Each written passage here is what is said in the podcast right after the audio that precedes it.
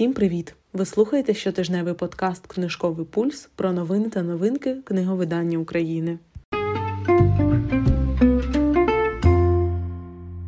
Ще раз усіх вітаю, як зазвичай починаємо з акцій. У видавництві Старого Лева видавництво тижня Меридіан Черновіц на нього знижка мінус 20%. До 30 квітня в Артхаз знижка мінус 25% на усі книги про дизайн. У фізичних книгарнях Віват до 30 квітня великий розпродаж зі знижкою мінус 40%. Більше 70 найменувань, нонфікшн, художня література, дитяча література, топи 2021 та ранішніх років. Також до 30 квітня діє знижка мінус 20% на книжки з психології та мотивації фабули, і знижка мінус 10% за промокодом Psychology 10 на книжки партнерів. До 30 квітня на сайті видавництва Дискурсус мінус 20% на все за промокодом Люблю нижнє підкреслювання книжки. Сам текст написаний капсом. А тепер перейдемо до новин видавництв. РМ таки анонсували передпродаж тигроловів Багряного у серії Відомі та незвідані за 320 гривень. Але їм у коментарях вже встигнули надіслати посилання на інтерв'ю Полум'яного, який розповів, що в Україні вже 30 років видають Багряного нелегально, оскільки ніхто не хотів шукати правонаступників. Ну загалом про це я говорила детальніше у минулому випуску. Проте досі я не побачила ні одне видавництво, яке видавало тигроловів, а це фактично кожне, мабуть, не прокоментувало це інтерв'ю полум'яного.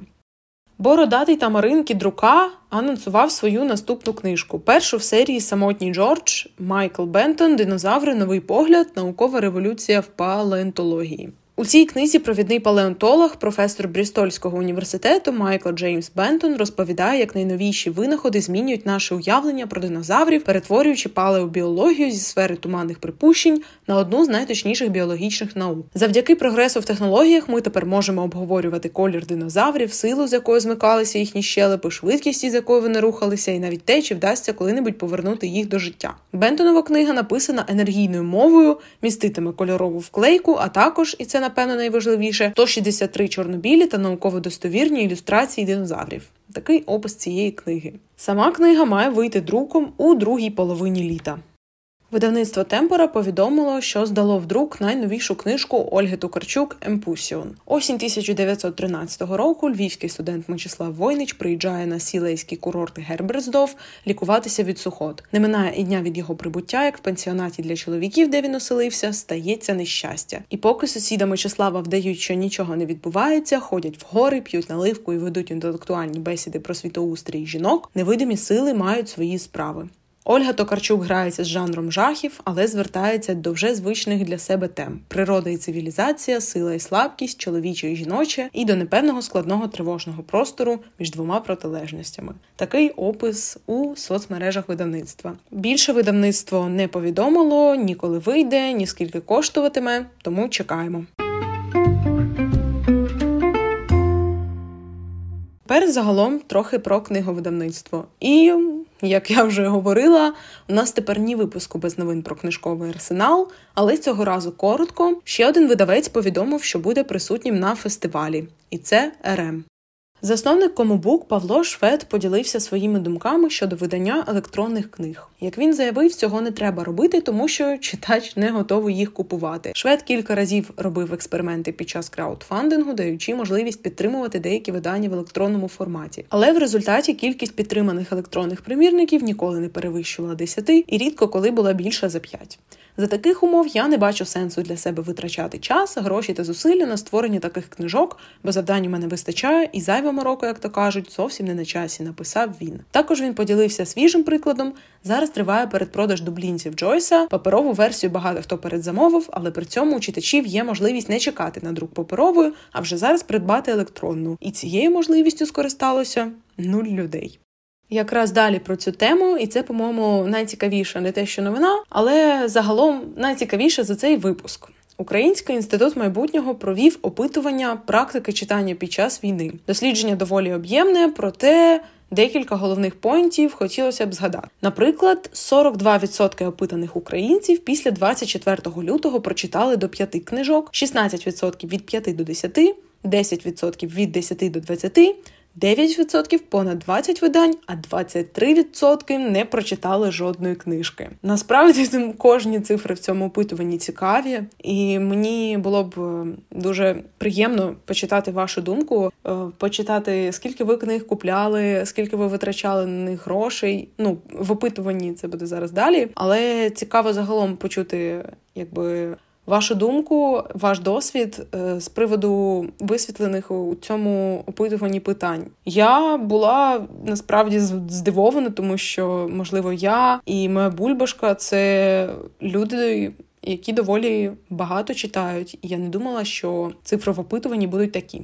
А ми продовжуємо далі. 39% з усіх опитаних зазначили, що у перші весняні місяці вторгнення зовсім не читали книжок. 18% відмічали, що практики читання у перші місяці повномасштабної війни не змінилися. 17% що війна змусила їх читати більше або почати читати. 15% зрідка відкривали улюблені книжки з метою стабілізації психіки. 6% продовжили читати професійну літературу, і 5% змінили тематику напрямок видань. Якщо говорити про себе, то я у перші весняні місяці навпаки і почала читати дуже багато. Я користувалася можливістю додатку Якабу. Вони зробили безоплатний доступ до всіх електронних книг, що в них є. І я тоді прочитала доволі нові цікаві для себе книги, якраз про електронні, що вище казав швед. Це, мабуть, е, один з небагатьох разів у житті, коли я читала електронні книги, тому що тоді ще ніхто не доставляв паперові.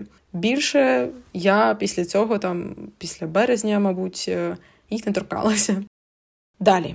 49% респондентів зазначили, що читання це спосіб зберегти себе, особливо під час війни. 24% учасників опитування відмічали, що читання української літератури це форма спротиву. 21% читання і купівля книжок є формою економічної підтримки української культури. При цьому 27% опитаних вважають, що під час війни не до книжок та довгих текстів. Я згодна насправді з усіма цими пунктами, крім того, що під час війни не до книжок та довгих текстів. Кожному з них є щось своє, і я, мабуть, поєдную всі ці причини, чому я читаю. А мені вже повторююся, цікаво почути вашу думку, чому ви читаєте, як часто ви читаєте, коли ви почали читати після початку повномасштабної війни, чи змінилося щось у ваших читацьких звичках, і так далі. А тепер, як на мене, найцікавіше з цього дослідження це про Витрати на книги. Паперові книжки впродовж останнього року купували 46% респондентів. Їхня структура середніх витрат на місяць: 14,4% до 200 гривень, 17,8% 201 500 гривень, 9% 501 тисяча гривень, 4,8% понад 1000 гривень. І мені насправді цікаво, як так вийшло, що 14,4% це люди з до 200 гривень на місяць. Мені просто цікаво, що це за книги, тому що ну тут мова саме про паперові, не електронні електронні, і яку зараз книгу за 200 гривень можна придбати, тому що я не знаю, всі видання, які зараз бачу, що були такі габаритні за розміром е, відомих видавництв, і саме нові, ну це мені здається вже гривень 300-400 одна книга. Можливо, тут е, більше ідея, як і про уживані книги, але це дійсно вражаюча цифра, тому що я навіть не знаю, добре там ну 200 гривень можна знайти книгу за такі гроші, але я зазвичай в місяць купую собі не одну книгу, і для мене це прям шокова цифра. Але от 17,8% це трати 201 500 гривень. Це вже для мене така, ну. Щось більш реалістичне, це дійсно можна придбати одну таку хорошу товсту книгу і за місяць її прочитати. Ну і цифри 501 тисячу гривень теж доволі реалістичні. Ну як і понад тисячу, але логічно, що цих людей небагато, і можливо це видавці. Також один з цікавих пунктів у цьому опитуванні після початку повномасштабного вторгнення популярності набули нові теми напрямки книг. Опис та аналіз військових подій, що відбувалися у світі до 24 лютого 2022 року, були 18%, після 42%. Публіцистична Аналіз поточно соціально-політичних подій до 24 лютого 2022 року 25%, після 32%. Історія України від давнини до сьогодні, до 24 лютого 25%, після 31%. Я насправді не знаю, можливо, зізнаюся. Я не читала і не читаю книги на такі теми, тому що це можливо трохи не моє. Я цим не дуже цікавлюся, не дуже хочу собі вантажити цим голову. Хоча, можливо, деякі книги все таки варто прочитати, але поки що я до них не дійшла. Мене поки що не тягне от саме на такі теми, там опис аналіз військових подій, аналіз поточних соціально-політичних подій і так далі. Також серед цікавого до 24 лютого 2022 року 30% респондентів з різною частотою відвідували бібліотеки. Після 24 лютого 19% відвідувало такі заклади, скажімо так. Насправді для мене мене вже вразила цифра відвідувачів бібліотек до 24 лютого. Ну і логічно, що якби таких людей поменшало. Але ось так, тому що я, грубо кажучи, взагалі не думала, що туди ходять. Також Останнє з цього дослідження, незважаючи на розвиток інформаційних технологій, паперові книги продовжують бути лідерами серед читачів. 75% з тих респондентів, які читали до повномасштабної війни, відмічали, що читали саме паперові книги, 60% електронні, 31% слухали аудіокниги. Тобто, ми бачимо, що відсоток електронних книг. Не такий і маленький, різниця всього 15 з тими, хто читав паперові. Тому невідомо, чи можна спростувати тезу Павла Шведа, чи погодитися. Тут якби кожен судить сам по собі.